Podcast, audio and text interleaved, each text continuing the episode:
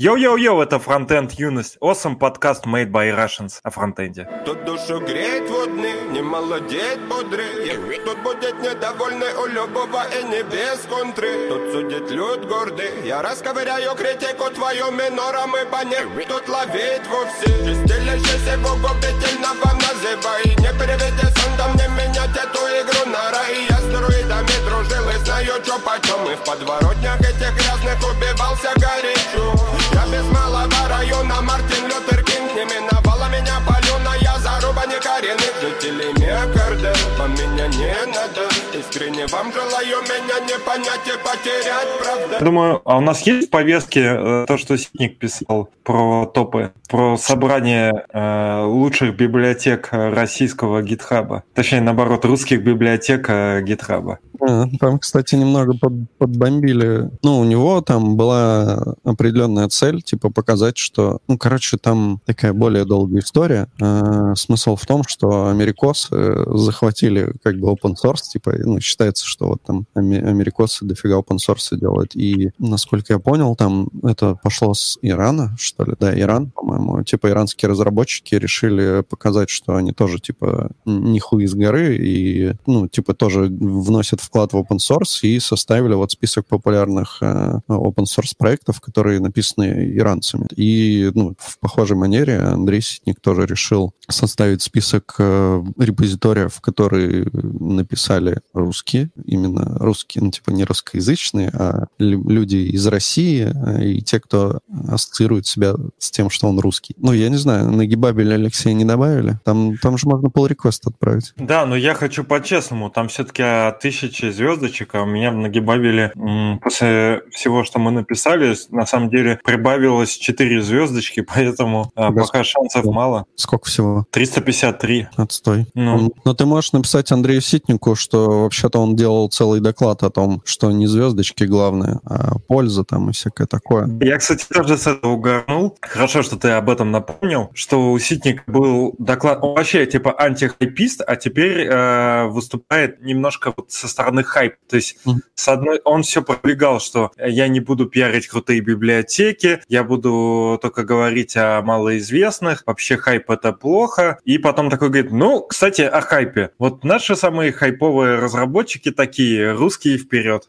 Ну, тут смысл в том, чтобы показать именно, что есть прям действительно крупные проекты. Понятно, что, наверное, проектов на гитхабе, которые просто создал там чувак из России, наверное, их очень много. Но не факт, что все они достойны какого-то внимания. На самом деле название GSS, оно такое угарное, блин.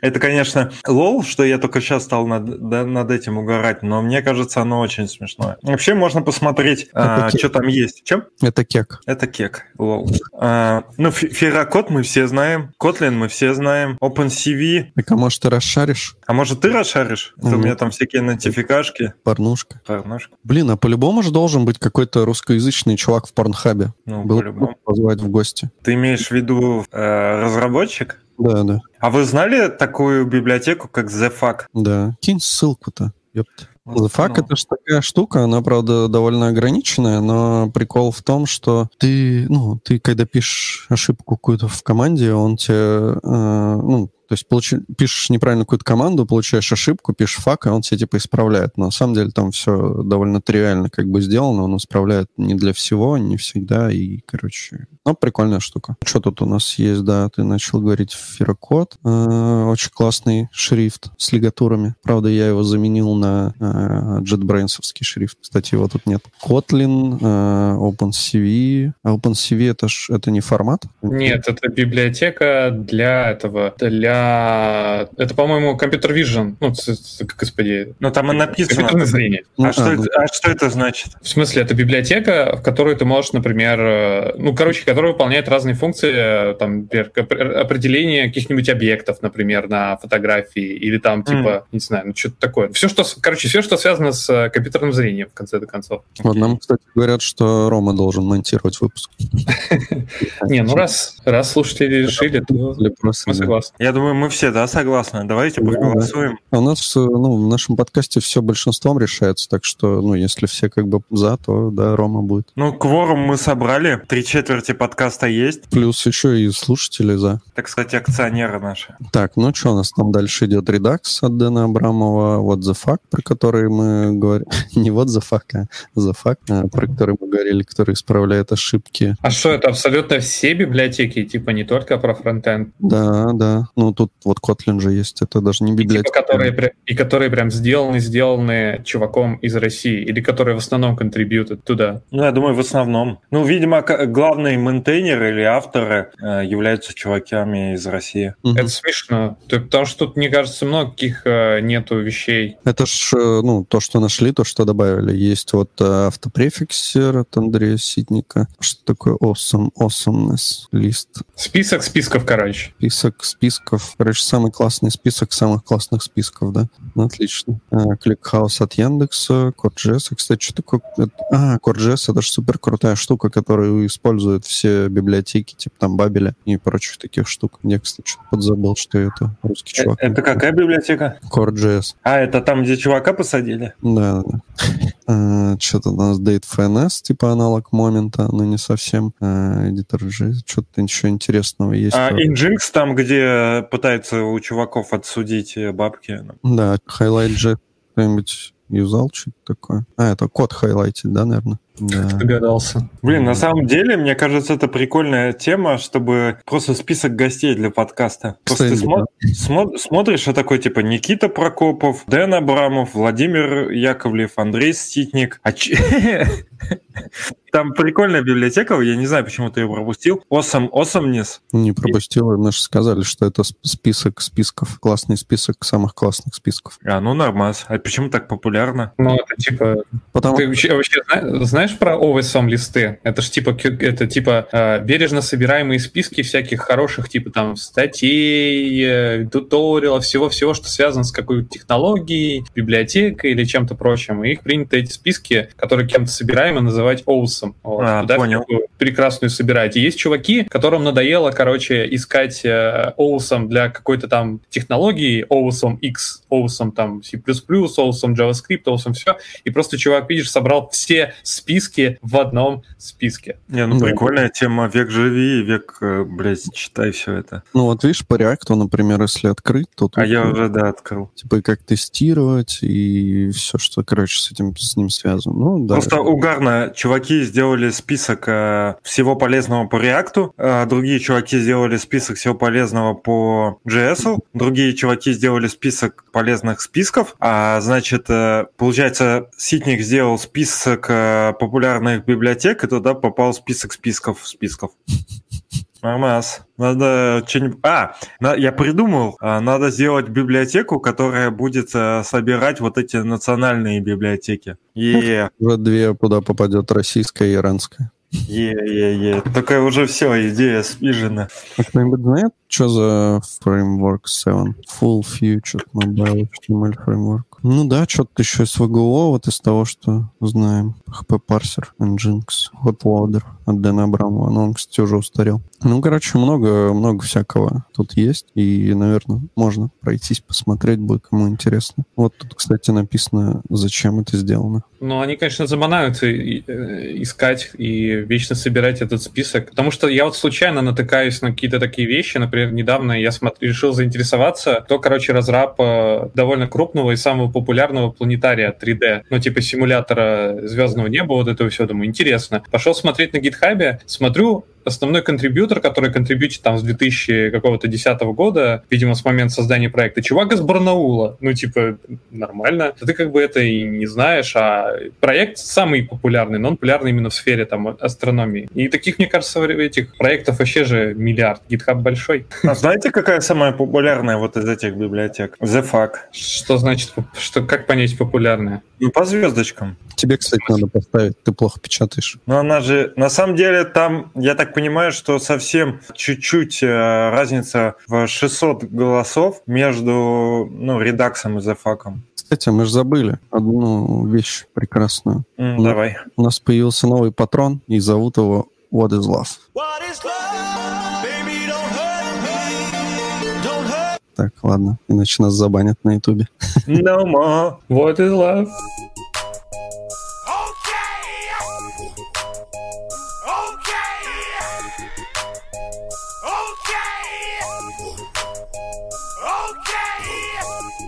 Что, кто-нибудь хочет что-нибудь рассказать? У меня есть две коротких темы. Первая новость, может, вы видели, это не совсем про фронтенд. В общем, есть а, компания Garmin, которая занимается GPS-трекингом, и она используется как спортсменами, насколько я понимаю, так и в авиа и в летной промышленности. И, в общем, а, чуваки подхватили вирус а, во внутреннюю сеть, который заблочил им часть функциональности. Что? Коронавирус.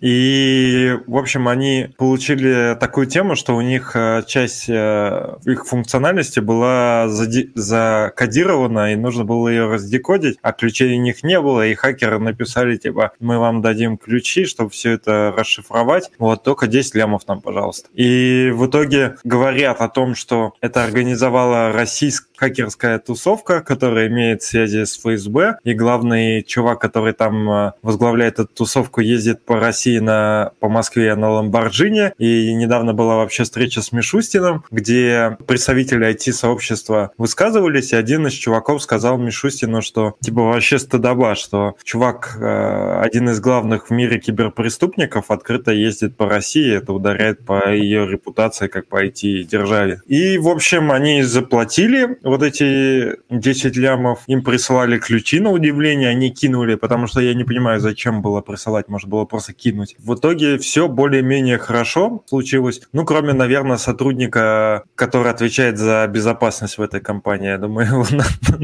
нахуй уволили.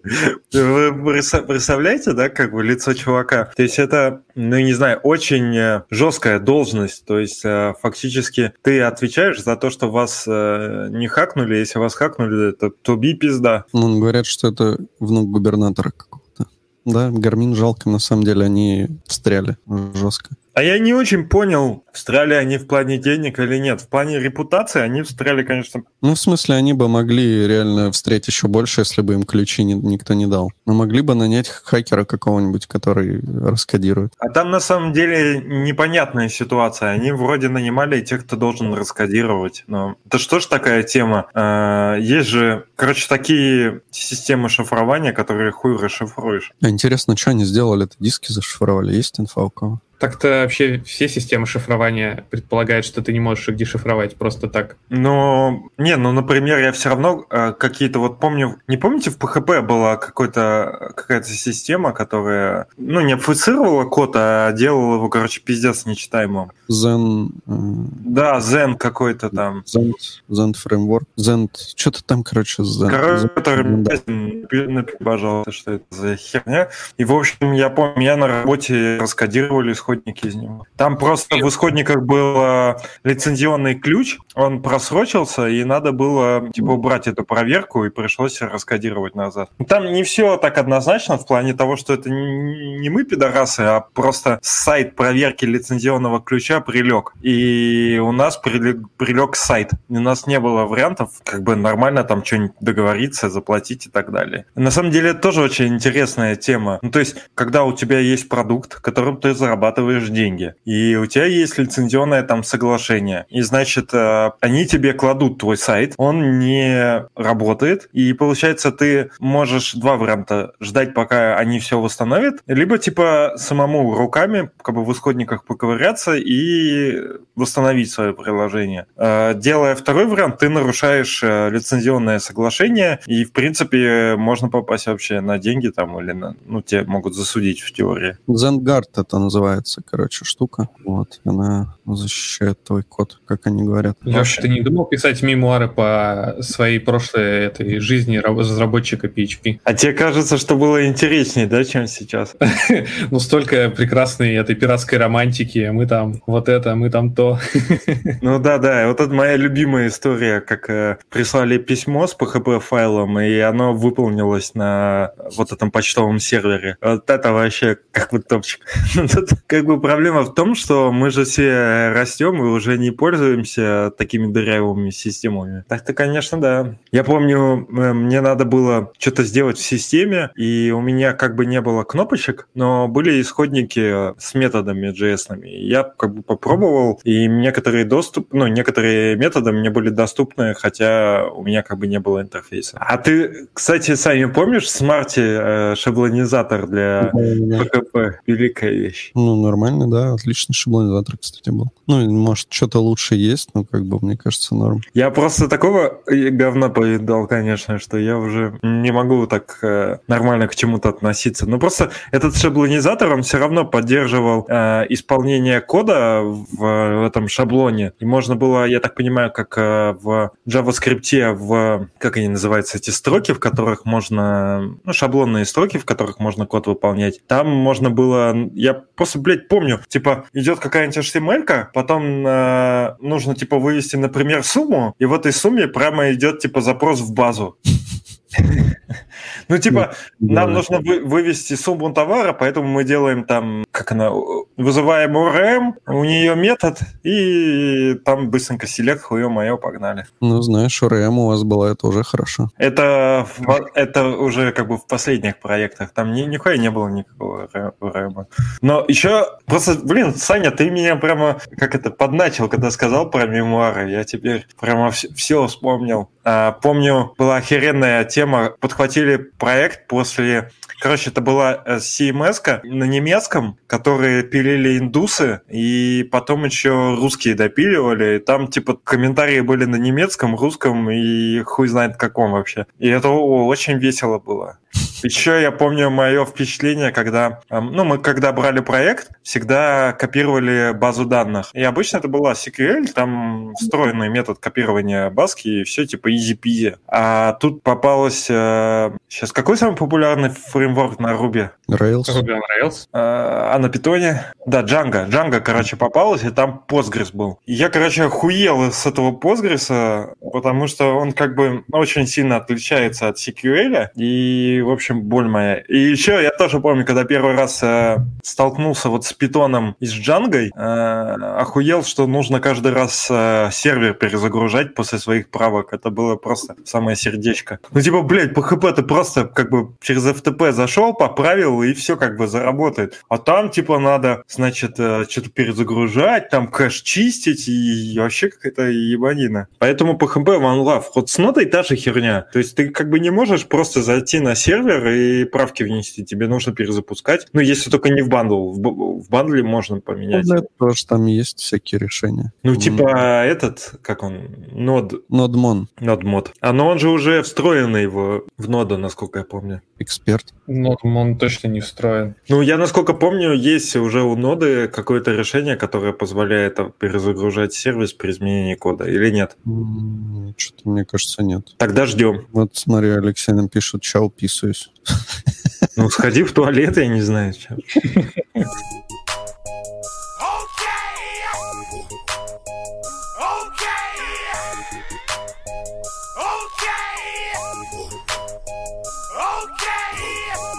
Короче, есть супер тема. Александр мне скинул, и я с вами поделюсь. Опа. Есть такая, такой плагин для Visual Studio Code Turbo Console Log.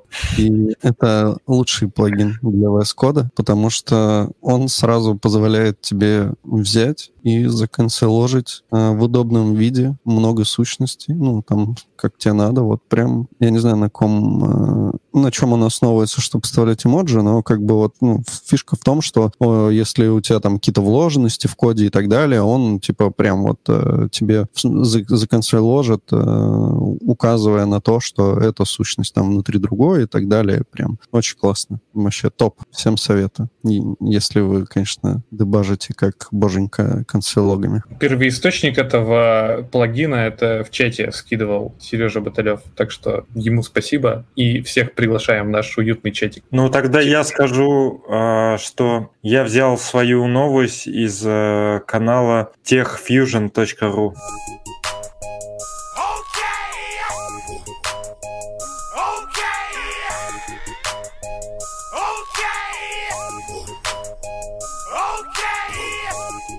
чё, чья тема, Александр, твоя про хулиардерити? Да, вот как раз вот ты так произнес непроизносимо. Это, короче, одна из причин, по которой это Рубанов решил взять и переименовать канал Хулидарити во что-то более искомое и новое название канала спустя два года Вебня.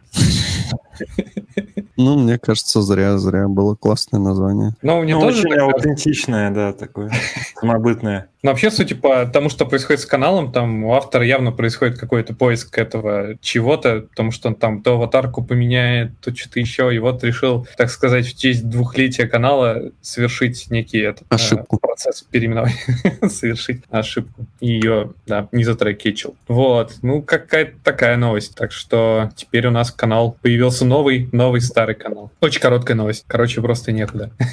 А у меня есть шутка от Твиттера пятиминутки реакта. Хотите mm. супер смешное? Yeah. А, однажды на собеседование пришел человек по имени Филипп и показал грамоту о прохождении курса по React. Филькина грамота.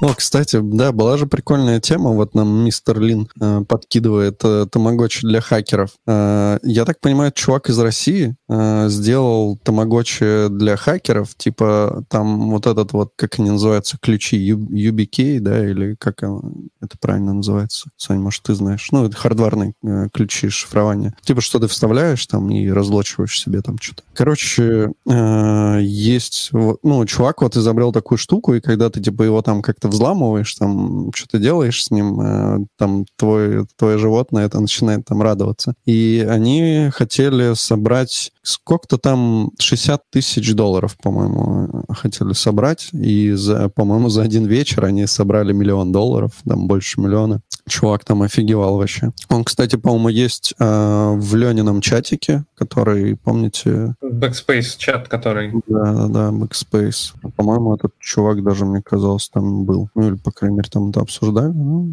ну, я не знаю, что тут обсуждать. Круто. Неожиданно, на самом деле, что прям столько много собрали баблишка. Ну, то есть, прикольная mm. тема, да. Это, то есть, типа, получается, ты куда-то что-то хачишь, какой-то комп, и у тебя... Ну, короче, суть, типа, такая псевдоигра получается, что ли, что, типа, ты за счет взлома какой-то инфраструктуры. Что-то даже не очень понял немного концепт, на самом деле. Короче, давайте я расшарю. Любимая Ромина рубрика. Вот, Flipper Zero это называется. Так вот она выглядит. Там видимо, я не знаю, там есть ли кто-то кроме дельфинчика, но дельфинчик там точно есть. Ну, судя по тому, что это флиппер, наверное, там действительно только дельфинчик. Карманный мультитул э, для хакеров Form Factory Tamagotchi, который, да, вот этот чувак разрабатывает с друзьями. Вот Павел Жовнер. Он умеет открывать домофоны, гаражные ворота, шлагбаумы, клонировать бесконтактные карты, управлять телевизорами. Ого. Вот этого я что-то не видел. Потом тебе придет письмо, что зашифровали твой выключатель выключатель в туалете, и свет ты сможешь включить только если э, за 10 миллионов купишь ключи дешифрования. Тамагочи, который в качестве еды предпочитает пароль от Wi-Fi. Ну, короче, забавная игрушка. Мне кажется, это классно, учитывая еще, что он э, с помощью него, видимо... Я не знаю, его надо программировать, или он уже запрограммирован на все вот эти вот штуки, типа открывать домофоны, гаражные ворота, шлагбаумы, клонировать бесконтактные карты и управлять телевизорами. Если это там все внутри есть, чуваку, мне кажется, недолго осталось развлекаться. Не, ну это, слушай, это как, э, типа, чуваков э, ругать ругать и хейтить, и это сажать за то, что там, типа, разрабатывают софт по взлому реально Wi-Fi, например. Типа, чувак там оставил какой-то открытый этот, как его, ПВС, что ли, что там оставляют, или там просто пароль 0.1.3.4.5 вел, и, типа, его хакают с помощью специального софта. Вот. Ну, это то же самое, только хардверная штука, я так понимаю. По сути, такой это game, как это, experience в pen, pen, pen testing е, короче, в, во взломах. Ну, прикольно, да. Короче, вот он, вот его твиттер, и Сейчас мы тут попробуем что-нибудь найти. Бэм-бэм-бэм, бух. Вот они собирались типа 60к собрать, а собрали в итоге довольно много.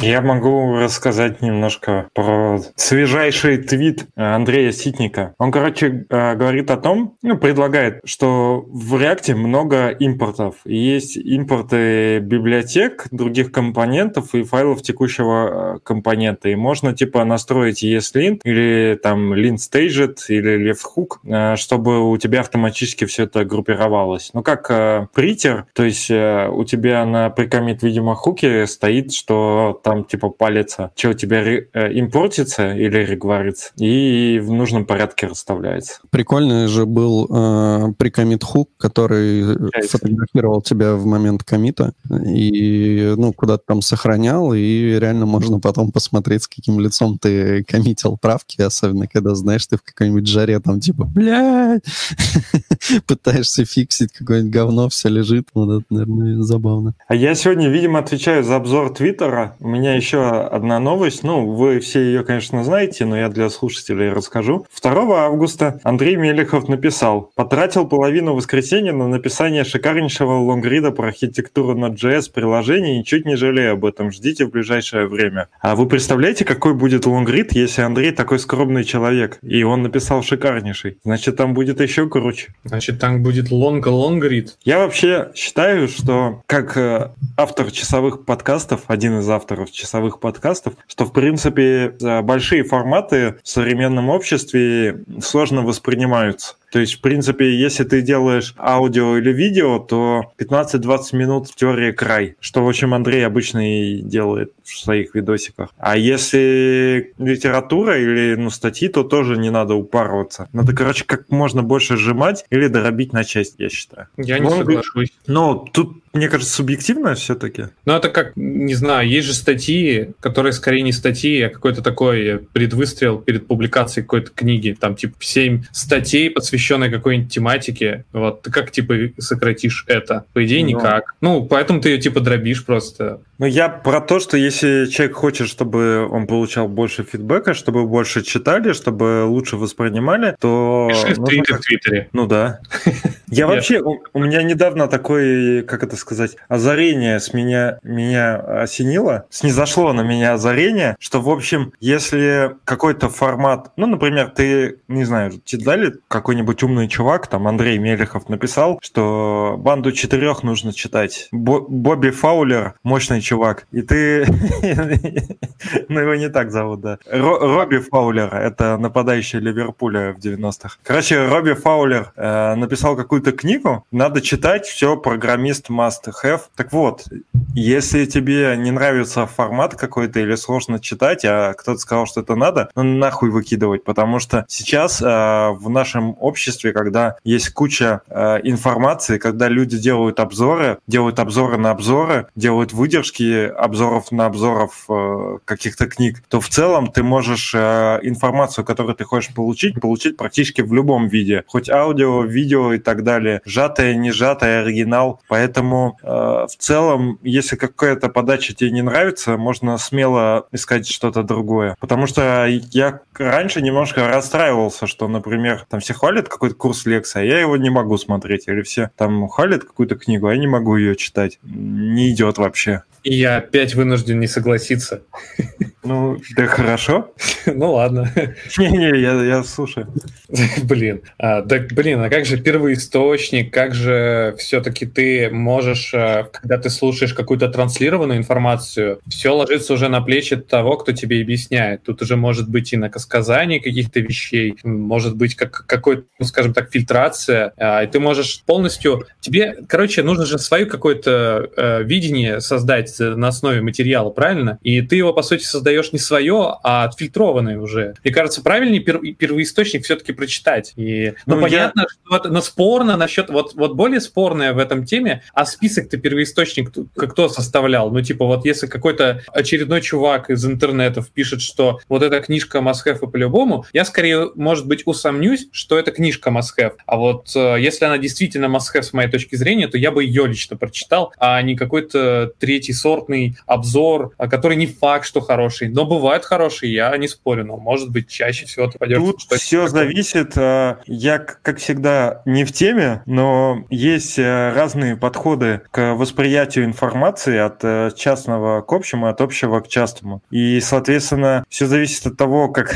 ты воспринимаешь информацию. То есть я, условно, когда читаю книгу или какой-то первоисточник, и там много отсылок, я не понимаю... Ну, я если что-то не понимаю, я начинаю читать другую статью, чтобы это понять. И получается, когда я читаю первоисточник, в большинстве случаев он, ну, для меня сложен, потому что много информации. Я могу в теории, если хочу разобраться в теме, конечно, нужно прочитать первоисточник. Но, скорее всего, я сначала посмотрю какое-нибудь обобщенное, ну, основные выводы по первоисточнику, потом посмотрю какие-нибудь э, разные мнения по первоисточнику, и потом, если мне уже надо будет как бы уже хорошо разбираться, я прочитаю первоисточник. Я вообще эту тему вывел из того, что, например, когда ты хочешь э, узнать что-нибудь там по той теме, которую ты не знаешь, там биология, например, или философия, то зачем как бы тебе читать вот эту литературу тяжелую, если ты не науч-поп, а потому что там как бы другие принципы написания. Если ты можешь сразу уже выводы прочитать.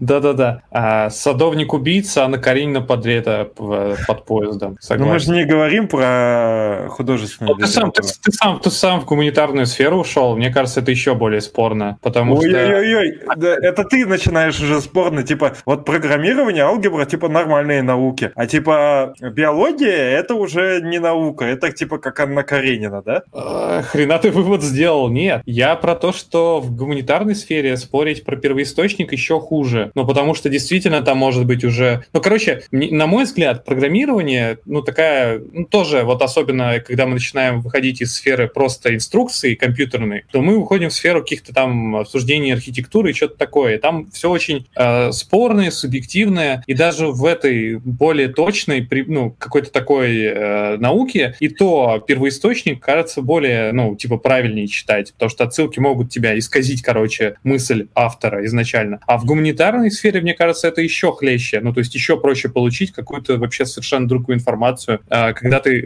далек от первоисточника. Ну, я имею в виду, что вот есть, например, Шопенгауэр. Он пишет э, философскую, писал философскую литературу. Значит, у него э, первая страница, там три мысли, э, вторая страница базируется на этих трех мыслях и свои еще три добавляет. И так как бы в арифметической геометрической прогрессии э, с каждыми страницами у тебя количество отсылок э, увеличивается, и в голове ты должен держать дохера информации, которую ты заранее узнал, и, соответственно, у тебя стек переполняется. И если ты постоянно читаешь такую литературу, ты привыкаешь к этому. Если ты как бы только взял это почитать, это очень сложно. А фактически тебе нужно знать, что в этой книге Шопенгауэр говорит, что мир вокруг тебя на самом деле, точнее, мир, который есть вокруг нас, он для каждого разный, потому что он воспринимается через э, зеркало нашей души. То есть как бы мир вокруг нас — это наше отражение, отражение нашего восприятия. Все. И для этого не нужно, типа, читать э, всю эту книгу. Если тебе это интересно, можно еще почитать там кто что, пару статей. И потом, когда ты уже э, вошел в контекст, ты можешь э, это читать. Наверное, моя мысль была скорее про то, что зачастую, э, чтобы читать тяжелую, ну, как сказать, профессиональную литературу, э, мне лично не хватает контекста. И поэтому лучше сначала подготовиться и почитать э, что-то попроще, и потом будет легче войти. Иначе это просто впустую. Ты как бы воспринимаешь информацию, которую не всегда понимаешь. Мне такое сложно запоминать. В общем, Леша, если ты решишься и напишешь э, мемуары по своему, так сказать, это приключениям как будущее разработчиком на PHP, я обязательно буду читать первоисточник, а не аннотации и рецензии. Короче, я буду писать твиты, потом эти твиты просто опубликую, а книжка будет вот такого формата. А, кстати, уже кто-то делал книгу по твиттер-треду, по-моему. Э, Алексей, там зарп... Ой, зарплата, работа твоей мечты в чатике в соответствующем появилась, смотри. От а 280 косарей зарплата. Ой, я видел, кстати. А где, где скинь куда-нибудь? Ты в Брутфорс. Окей, давай рассказывай. Возможно, удаленка, бесплатные обеды и ужины, ДМС, там, акции, все ништяки, короче, которые только возможны. Но, к сожалению, эта вакансия имеет минус для тебя. Какой? В виде требования знания основных паттернов программирования, базовых алгоритмов и умения оценивать их сложность. Подожди, там еще один есть один большой минус вроде как, что тебе придется переехать в город, где существует программа «Моя улица». А, ну, там написано, что удаленку можно. А что, моя улица, это кто? Это что за город? Москва, наверное. Ну, Да, Москва, Москва, да. Ну, там написано, что, ну, по крайней мере, это, короче, запостил ForWeb изначально. Там он сказал, что возможно удаленная работа, если не хотеть переезжать в Москву. А я сегодня видел вакансию, вы, наверное, тоже видели. Блин, я потерял. Все, не будет вак... А, во. эм, От 80 до вычета налогов. Я видел от, 300, от 3500 баксов в месяц. Можно удаленно. Норм. А, Я видел где-то, я так угорнул, а, я, по-моему, даже тоже скидывал эту вакансию, или, может быть, не скидывал. А, Да, не скидывал. Очень э, см- смешная тема. Короче, чуваки говорят там стек TypeScript, Node.js, CSS, JSX, Redux, Redux, TBD, DDD, хуё-моё. А чё- чем будете заниматься? Писать э, код на JavaScript и Java. Норм. Ну, то есть э, требования, типа, как будто ты фронтендер, а работа, м, ну, типа, ты не должен знать Java, чтобы писать на Java. Какая-то странная херня. Ну, на самом деле, э, у меня была такая ситуация, когда мне тоже такое говорили, когда я, типа, думал в одноклассники собеситься. Да- давно еще, до, до нашего знакомства. Вот, и там сказали, да, у нас, типа, тут все на джавке, и, типа, придется иногда что-то на ней делать. Ну, то есть, я думаю, что это бывает такое.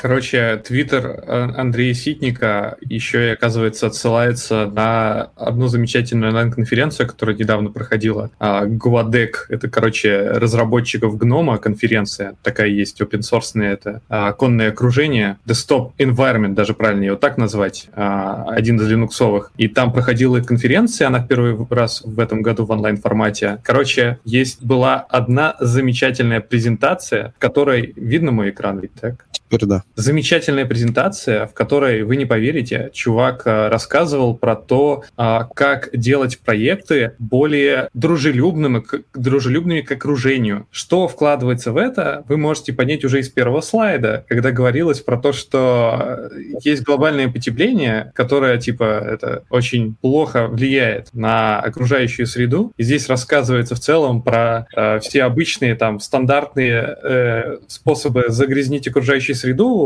про все это вы это знаете, про транспорт и про фабрики, но есть еще интересная вещь. Про А то, фабрика что- это паттерн. про то, что мы как разработчики, сказал чувак, тоже влияем на окружающую среду, что типа чем дороже мы пишем софт, который делает больше вещей, есть же такая стандартная шутка про то, что один запрос Google это как скипятить чайничек, чайник, не то что чайничек. И типа чувак рассказывает, что мы как разработчики софта, ну в данном случае он подразумевает разработчиков гнома, но в целом-то как бы посыл в целом разработчикам, что типа мы влияем на окружающую среду ко- говнокодом, простите, кодом, который мы пишем. И, короче, одна из идей, которую он предложил, это создать инструментарий, и вроде он либо уже есть э, как proof of concept, либо его еще нет, но он будет, в котором можно, короче, взять э, с помощью специальной программы, э, типа запустить твою программу, точнее, проанализировать статическим анализом и посчитать, сколько, короче, киловатт в час, ватт в час, я не знаю в чем, насколько у вас обширная программа, короче, твоя программа будет тратить, когда она будет запускаться на каком-либо окружении. Как вам такое? Ну, круто, круто, да. Так а еще а, Ситник как раз говорил же, ну, может, ретвитил кого-то, не помню, по-моему, это он писал про то, что, типа, нужно меньше гонять на CI тасок лишних, ну, которые тебе не нужны, ну, не делать, типа, лишние сборки, потому что, ну, как бы тоже ты, типа, зря жжешь электричество и зря нагреваешь нашу планету. И там реально люди пишут, блин, да, я заморочился, пошел там проверил, чтобы у меня там лишние таски не запускались. Ну, есть в этом смысл, но я думаю, что прям это лучше начать с фабрик.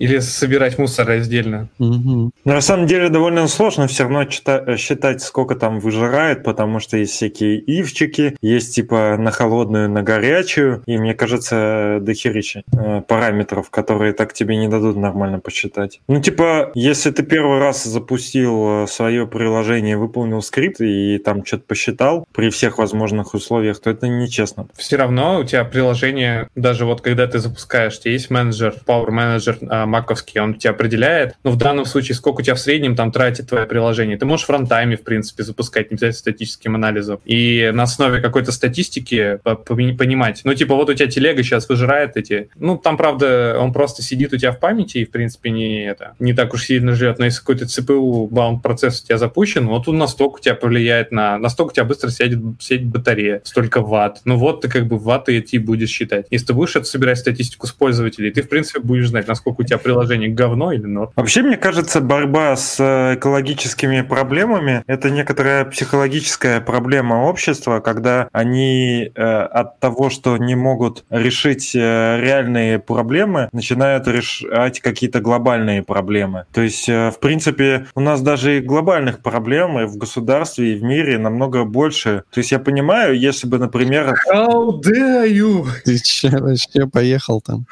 Я вот понимаю, например, датчане, да, они типа запариваются, а э- эко там и так далее, у них уже выстроено общество, государство, взаимодействие, мало коррупции и так далее. Я понимаю, что, ну, я про то, что, например, ты, э, ресурс человеческий ограничен, и ты можешь в России сортировать мусор, биться там за экологию с Норникелем, но пока ты не решишь проблему честных судов и честного регулирования в нашей стране, ты не сможешь э, что-то сделать. То есть тебе нужно изначально, чтобы все действовали по закону. Пока не будет этого, не будет тебе никакой нахуй экологии. Спорно, спорно, очень спорно. Ну, а, а чё? Люди Ну, сдают, двух сдают сторон. на переработку вещи, им обещают, что их отвезут на, в, Ге- в Германию там куда-то, а их типа на свалку выкидывают. Я боюсь еще представить, что с этими батарейками происходит, которые все в экологические куда-то там выкидывают. Да, на самом деле, ну, надо вводить также штрафы. Ну, типа, самый простой способ решить проблему — вводить штрафы. Ввел штрафы за, за то, что ты не сортируешь, и все, пизда. Опять же, нужно сначала, чтобы все работало по заранее оговоренным правилам. Так как страна у нас понятийная, ничего у нас нормально работать не будет. И нужно сначала убирать эту понятийность. Нужно Ну, делать так, чтобы у государства была репутация, чтобы людей, которые нарушают закон, сажали Да. вне зависимости от их статуса. Или наоборот, не сажали в зависимости от их статуса, чтобы все было честно. Ну, типа, это же может делать и коммерческая организация, Ну, например, если государство Пришли-. Да, да, например, коммерческое государство приезжает, к, коммерческая организация приезжает к Сечину, говорит, чувак, ты что-то в речку скинул фуру батареек, заплати. Он скажет, нет. Не, не заплати, а дать людям возможность, ну, типа, хотя бы свой мусор сортировать нормально. Опять же, не ту проблему мы решаем. Смотри, непонятно кого, но в губернаторы требуют. Надеюсь, не тебя. Так в смысле, я, я не против этой проблемы. Я считаю, что люди неправильно приоритизацию выстраивают, что ты не можешь, а, нету фундамента у дома, в котором ты будешь а, свои экологические проблемы решать. Тебе нужно сначала залить фундамент, нужно крышу сделать, стены построить, а потом только компостные ямы делать. Так не, Туда смотри, мусор выкидывать. У нас Вообще. э, Говорят, что у нас есть мусороперерабатывающие заводы, и они типа пустуют. И, ну, я не знаю, они, ну, скорее всего, коммерческие, вряд ли это государственные. И, по идее, ну, типа, если кто-то начнет реально ставить там вот эти баки, которые их ставят, а потом закрывают, ну, то есть это нужно со всех сторон действовать на эту штуку. Нужно и чтобы заводы были, которые там делают все как надо, и чтобы баки были, чтобы у людей была такая возможность вообще сортировать. Еще И- раз, и общество должно объединиться сначала и решить первоочередную проблему. Это демократия в нашей стране. Или как минимум... Сдохнем слишком быстро. Сдохнем так и не начав сортировать мусор. Да, а какая... Ну, то есть, вот ты сортируешь этот сраный мусор, и чё? Я, я даже к этому довод могу подкинуть такой. Ты сортируешь мусор, тебя это дети видят, например, ну твои же, например, они как-то учатся этому, привыкают. Потому что, ну, ладно, хрен с А ним, еще окей. ты Ну, сортируешь сейчас мы- этот сраный мусор и не борешься с э, текущим режимом авторитарным в России. И дети смотрят и учатся. И видят, что ты как терпила мусор сортируешь. Ты можешь делать и то, и другое. А Ну. Ресурс человеческий не ограничен. То есть, э, Вот. наверное, стоит э, как бы выбирать. Точнее, наоборот, ограничен, да. Нужно выбирать, что ты типа делаешь. Ну, типа, у тебя, наверное, есть работа, личная жизнь, какие-то увлечения, и как бы Капец, капец, а тут бутылку нужно сортировать в пакет правильный, блядь, столько времени отнимает, просто жесть. А ты сортируешь мусор? Да. Ну, не может знаю. быть, не настолько, не настолько кардинально, скорее всего, просто. Ну, то есть там мне... А я считаю, что это полумера. Не, я не приемлю полумер. Если ты сортируешь, сортируешь как бы нормально. Там единичка, двоечка, троечка, пет, вся хуйня. А зачем тебе, ну, то есть, например, вот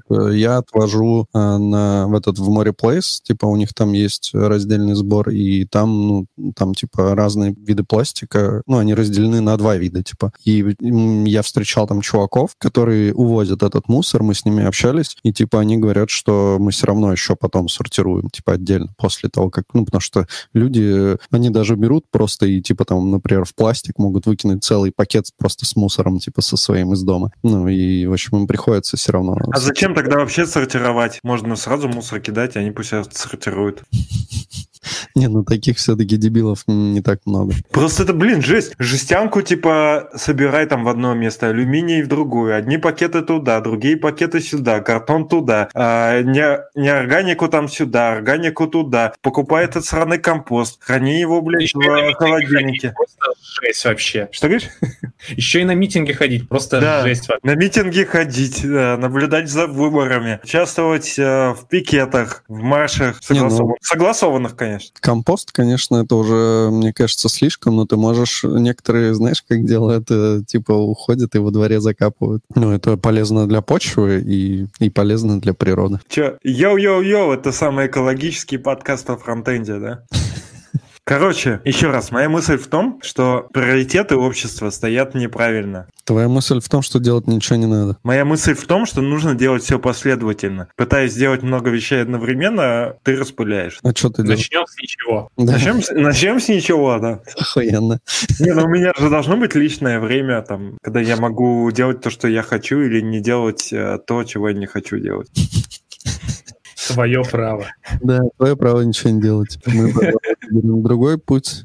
Это, между прочим, в Конституции записано. Ничего не делать. Я не знаю, в какой статье, но в какой-нибудь это написано. У меня Не, ну, в принципе, типа, если ты ничего не делаешь, ты же ничего... Хотя не, ни хрена, ладно. Там есть же всякие узкие места, когда ты ничего не делаешь, ты тоже можешь сделать преступление. Все ты делаешь, как минимум организм-то у тебя работает. Не, если ты увидишь, как кто-то совершает преступление, тебя там за бездействие, по-моему, тоже что-то могут. Хотя это, по-моему, касается сотрудников, скорее, всяких.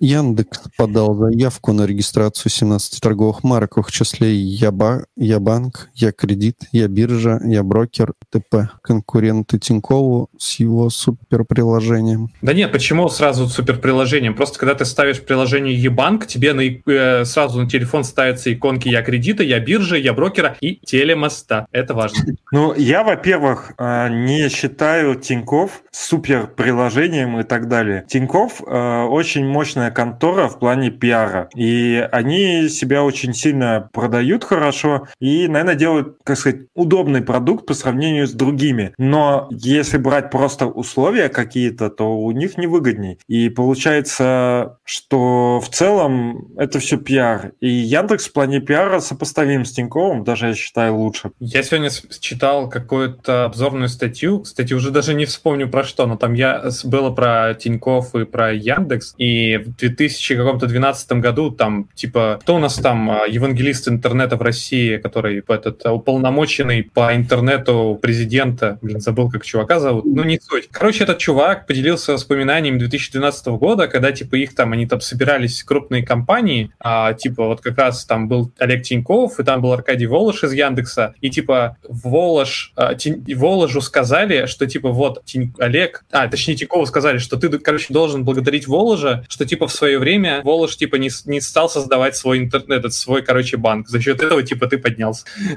Ну, я, кстати, не понимаю, что за конкурент Тинькова с суперприложением, потому что, ну, вот я пользуюсь им, и внутри банковского приложения, если ты решишь... Ну, он тебе, конечно, показывает там твои э, эти акции и что ты там с них получил, но если ты хочешь посмотреть хоть какие-то подробности, кроме там процента, который там ты апнул, как бы всякое такое, ну, он тебе говорит, что, ну, типа, чувак, перейди в приложение. Ну, чувак, чувак, наверное, имел в виду не суперприложение, а просто, что суперприложениями. То ну, есть да, наверное. сервис. Ну, он имел в виду суперсервис, а не... На самом деле, ну, меня в последнее время как немного расстраивает то, что делает Яндекс, ну, потому что, не знаю, не, ну, у них есть классные продукты, они их продолжают тоже делать, но вот некоторые вещи, они просто как бы так смотришь и думаешь, бля, чуваки, ну, типа, нафига вы этот сраный. Вот с телемостом вот эта вот движуха, там же прикол в том, что они поставили людям этот сраный телемост вместе с Яндекс Диском, который как бы там не, не особо при делах вообще. Потом люди начали жаловаться, пришел чувак, который главный там типа по диску и сказал, ну, сорян, чуваки, но удалить приложение никак нельзя. А потом типа чувак написал статью, как это дерьмо удалить, и тот чел пришел опять в комменты и начал, ну, мы не можем гарантировать, что все будет работать, если вы удалите типа этот телемост. Ну, хотя как бы телемост зависит от диска, но диск от телемоста не зависит. Ты можешь удалить телемост, как бы никаких проблем с диском у тебя не возникнет. Чувак, короче, повел себя, ну, прям очень некрасиво. Ну, и, и компания, как бы, можно сказать, повела себя тоже не очень красиво. Зато в Яндекс Драйве ты можешь э, включать и отключать машину по Bluetooth. Ну, это да, классно. Молодцы. А еще... Это уже где-то было, типа, это они сперли. Ну, как сперли, тоже сделали. В смысле, это на поверхности э, идея была. Ну, то есть я не думаю, что они у кого-то тырили. Это просто необходимый функционал. Как и поиск второй машины, когда ты уже, типа, владеешь, и передача машины другому водителю. Все это, типа, топчик. Угу. Ну, и посмотрим просто. Ну, хрен его знает. Короче, вот из каких-то там новых продуктов я что-то не могу ну, сказать каких-то классных назвать у, у Яндекса. Ну, сложно. У них все-таки рынок довольно большой. Ну, в плане того, что они же и доставкой занимаются, и рекламой, и продажей билетов, каршерингом и так далее. Это все сложные большие бизнесы. И мне кажется, что в целом э, я, конечно, не очень в бизнесе разбираюсь, но тот же каршеринг для бизнеса довольно молодой продукт. Вот Петр нам пишет, комментирует наши тут э, разговоры. Э, я пользуюсь Тинькофф Альфа. По приложению базовые функции у всех одинаковые, но куча мелочей и деталей в приложении Тинькофф сделаны гораздо удобнее и продуманнее. Тинькофф versus Альфа по тарифам. Какой тариф не возьми, все услуги, что я пользовался, в Альфе заметно дороже. Неправда. Ну, в смысле, брокерские услуги в Альфе дешевле, если не брать... А, у Альфа есть небольшое, как сказать... Интерфейсом у Альфа есть, как бы, ну, вот э, иногда прям выбешивает. Короче, бро- брокерская тема у них, они, когда ты просто подключаешься к ним, они тебе ставят самый неудобный тариф с большой комиссией, но ты можешь его сразу же переставить на э, тариф с нормальной комиссией, и это будет намного меньше комиссии, чем в Тинькове. В Тинькове, на самом деле, для новичка довольно конские комиссии. Ну, по UX он, на самом деле, приложеньки как бы, ну, сопоставимы, но у Тинькова реально, как мне кажется, поудобнее UX. Но вот, э, допустим, у Альфа есть перевод с карты на карту, и когда, ну, типа, и каждый, ну, ты каждый перевод на карту можешь сохранить, ну, в смысле, карту можешь сохранить и переводить потом на нее, типа, вот из списка выбирать. Но если ты переводил там 20 людям, например, или там 30 людям на карту, ну, это же как бы распространенное действие. Ну, дайте фильтрануть-то хоть как-нибудь, типа, ну, они дают тебе их назвать, но не дают никак по ним искать. И, ну, вот когда у тебя их дофига, ты сидишь, листаешь как дебил, как бы, хотя можно было бы там за две секунды просто по паре букв найти человека, которому ты хочешь перевести. Ну, в общем, не знаю. Не, ну, ну так в целом, как бы, я тоже пользуюсь Альфа и Тиньковым, и как бы оба, оба банка Ну, я не, не могу сравнить, конечно. Самый классный продукт Яндекса — это акции Яндекса растут как на дрожжах. Я, я на самом деле скептически к акциям Яндекса отношусь, потому что они не дивидендные. Как бы рост это хорошо, но но хрен Да, его знает, что там будет. Не знаю, мне пофиг на дивиденды, на самом деле. Ну, У меня они падали, они там довольно маленькие, и как бы с акций можно больше, мне кажется, профита получить, чем с дивидендов. Я просто хочу все-таки пассивный доход, и если у тебя... Ну вот что ты будешь делать? У тебя будет дохера этих акций индексовых, и они не платят дивиденды. И что тебе продавать? Тогда ты будешь их продавать, как бы, пока у тебя все не закончится. А если ты накопишь э, на сопоставимые деньги дивидендных акций, то ты будешь получать э, доход какой-то, и тебе не надо будет продавать вот это тело, так называемое. Все заебись будет. Не знаю, я не, не- не настоящий сварщик. Да я тоже. Хорошо, что Бацуры нету. Вы, блядь, сейчас опять бы термины нас завалил, мы бы такие глазами хлопали. Пришел бы, вас наказал. Ну, А, В общем, я не могу сравнивать, поскольку я Тиньковым из э, принципиальных соображений не пользуюсь. И, наверное, это уже немножко странно, потому что было бы правильно тогда ничем не пользоваться из принципиальных соображений. Но я как бы публично и лично заявлял, что не буду этим пользоваться, поэтому я игнорирую. Ну и то и не совсем. Я Тинькофф Journal читаю, потому что считаю, что там довольно качественно все. И я к тому, что в Альфе баг вообще пиздец какой у меня был. То, что когда ты пытаешься залогиниться в приложение, там появляется э, тема для пальца. Я, короче, скипнул приложение, а тема для пальца у меня осталась. Я перемещался по всем экранам. Вот этот кусок интерфейса от Альфа со мной следовал. Я, блядь, не понял, как это происходит. Не знаю, чей баг, но говно какое-то. В общем, мне пришлось реально перезагрузить приложение, потому что у меня как бы вырублено приложение Альфа, его нету, типа. Но при этом, типа, вот этот кусок бегает со мной по всем, по всему интерфейсу там. А с чатом это вот если пытаться в чате, ну, я не знаю, пофиксили они или нет, если в чате альфа ты пытаешься, ну, типа, задавать вопросы, да, как привыкли в других всяких приложениях, типа чатик оператором, вот, там э, начинается трешак полный, ты отправляешь свои сообщения, и они пропадают, потом тебе не приходит уведомление, что тебе ответили и так далее, ну, просто жесть, как бы этот чат, я не знаю, кто его делал, но он очень плохо работал, я просто забил, не стал, я ему проще в Твиттере им написал. Не, уведомления уже приходят, мне приходит. Круто, молодцы, Я, поправили. я, кстати, пиздец тоже с, с интерфейсами. Я убрал а, сумму, сколько у меня на счету, и я реально минут 10 думал, как ее вернуть назад. В итоге я написал в поддержку, и мне подсказали. Красавчики. Но на самом деле это, ну, такие одни из самых лучших банков, потому что если брать другие, вот там вообще мрак полнейший.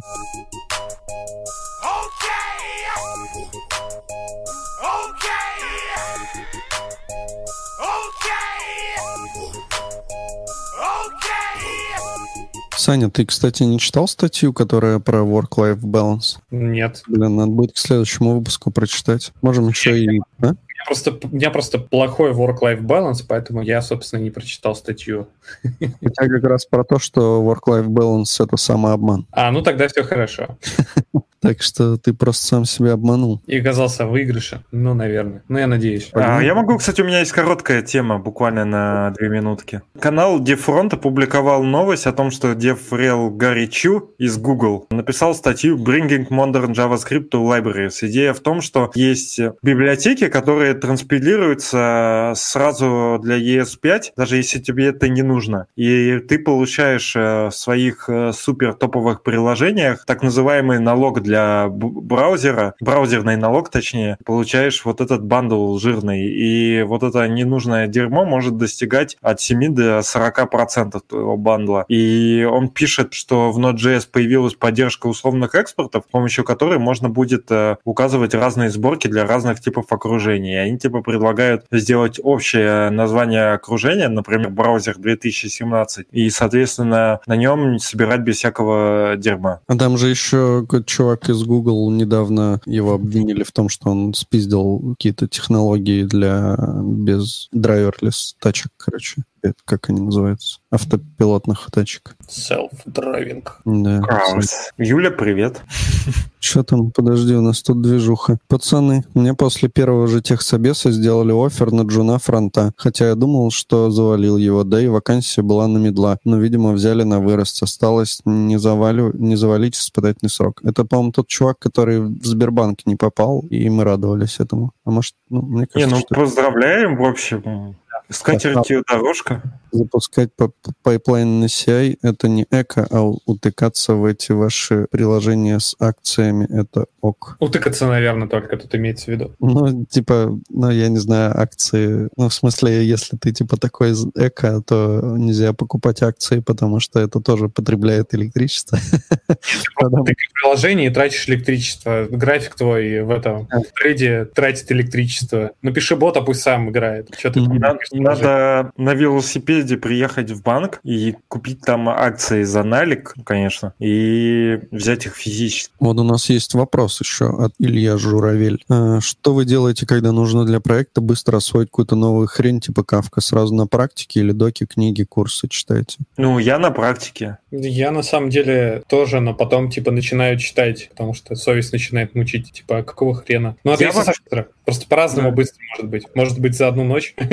Не, ну, все зависит от того, какая цель. То есть, например, если у меня цель внедрить кавку, то я ее так и внедрю, в общем, может быть, где-нибудь подсмотрю, как ее импортили и настраивали, и все. А если у меня цель, например, провести аналитику, то вот с аналитикой я обычно читаю, хотя, может быть, это неправильно. Ну, типа, есть два подхода, да, то есть э, можно теоретически посмотреть, а можно практически реализовать. Ну, можно их совместить. И, в принципе, оба подхода э, хорошие. Наверное, мне вообще даже второй больше нравится. Но как-то вот у нас принято больше первый. Ну, вообще, ну, типа, если ты просто попадаешь, например, в проект, где это используется, то, наверное, логично пойти почитать. А если тебе надо внедрить, то, ну, тоже логично взять, типа, время на то, чтобы пойти почитать сначала. И, ну, можно читать и внедрять одновременно там. Ну, вот чисто внедрять, как бы ничего не читая, наверное, немного странненько, но так, может, тоже работает. У меня вот, типа, есть проблема, например, я все не доберусь до доки по K9S, это такая, типа, тулза для кубернетиса, и она, она супер мощная, там есть много всяких удобных штук, но она, ну, типа, консольная, ну, как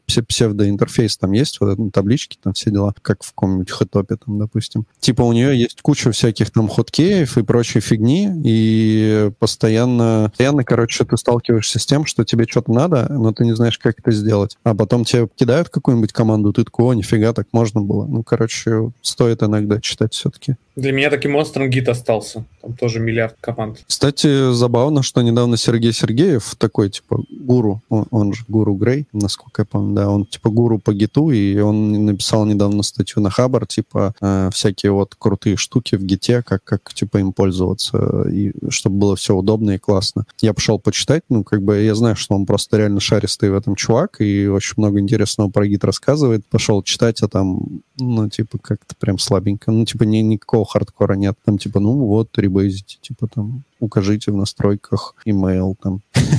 ну, короче, ну там были какие-то посерьезнее вещи, но как бы они такие, ну, типа, ничего как бы супер там полезного нет. Но вообще, мне кажется, что можно найти либо доклады, либо статьи его, и там прям есть что интересное. Ну, я, кстати, воспользовался даже одним советом. Ну, он там про типа, формат логирования рассказывает, ну, это как бы обычное дело, но просто обычно забиваешь на это хер, а там э, он дал подсказки там, как можно ну, какие алясы для логирования там и, и вообще что, типа, юзайте алясы. Я такой подумал, блин, реально я постоянно пишу кучу как бы гитовых команд и suggest, который есть в терминале, о котором мы говорили как-то, а он, конечно, помогает, но проще, когда тебе вообще не надо много ничего писать. Ну, вот человек пишет, что для него было открытие Ctrl-R в консоли Linux. Ну да, это реально крутая штука. Не, более крутая это когда ты на Vim хоткей там переходишь, и у тебя уже там просто... Там тоже поиск, только вимовский. Ну, короче, и вообще, типа, все забывают, что Redline это отдельная это программа, ее, типа, можно настроить. Там всякие вот саджесты, вот это все, это в отдельном Redline RC файл настраивается. Ну, короче, это вообще тоже отдельная тема. Но я вот себя не чувствую там супер умным и хакером, поэтому, ну, вообще, мне как бы знаний не так много, поэтому я прямо охуенно себя чувствую, когда захожу на сервачок, в Vim захожу, потом нажимаю двоеточие, э, знак процента, s, слэш, что ищу, слэш, э, на что заменить, слэш g, и типа я вообще заебись чувак. Чувствую себя э, супер хакером. Ну, кстати, э, я точно знаю на macOS это поддерживается, э, наверное, не только на macOS на самом деле, что курсор можно перемещать с помощью мышки в любое место, типа в строке в терминале, если зажать, по-моему, Option. Типа, если тыкаешь, он тебя переносит, ну, наверняка на других а, системах. А в Vime тоже такое возможно. Правда, возможно, это плагин какой-то, но я видел, я прям подохуел, когда первый раз увидел такое. Что, типа, чего, ну, на, вы знаете, у нас вот коллега Вадим, он, типа, э, был апологетом этом Вима, а потом я смотрю, он сидит в Виме, но при этом типа курсором там что-то тыкает. И я думаю, ну, Вадим, это все нечестно. Нас спрашивают, какой CI экологичнее. Женкинс. Экологичнее руками все делать. А мне кажется, лучше Jenkins, чем руками. Ну вот он говорит, попробовал переехать с Circle CI на GitHub Actions, стало медленнее. Хрен его знает. Ну, типа, Circle CI вроде как он прикольный, и, но вроде как он, типа, не очень. Э, ну, то есть он хипстерский, но, типа, не очень прикольный, а GitHub Actions я, честно говоря, не юзал. Экологичный CI — это который ты сам себе настроил, который теплоотдачу от сервера направляет на нагревание воды в чайнике дома. Ну да, ты берешь просто и в холодильник ноут ставишь, и на нем запускаешь вся эта... А знаете, какая... Вот я в сериале видел, одна из топовых тем экологичности. А, пить э, чай из той же воды, э, который ты принимал в душе. Серьезно? Да? Или в которой ты трусы стирал свои. Не-не-не, который мылся. Который жопу мыл. Так. Тут важно, какой чай будет зеленый или коричневый. Ну, вы поняли. Ну, блин, на самом-то деле, смотри, водоочистительные сооружения, они же, на самом деле, э, даже у нас, э, ну, как минимум в Питере, в Москве, я не знаю, за другие города, работают очень качественно. У них там всякие системы, хуе-мое и так далее. Но трубы у нас грязные. Ну, то есть они все ржавые и всякое такое говно. Поэтому тебе все равно дерьмо на выходе приходит. А как тебе э, то, что в Ленобласти нет очистных сооружений и все, что все, все испражнения людей в Финский залив отправляются? Ну, все там будем. Ладно, короче, давайте Давайте. прощаться. Всем пока. Пока. Пока. Yeah.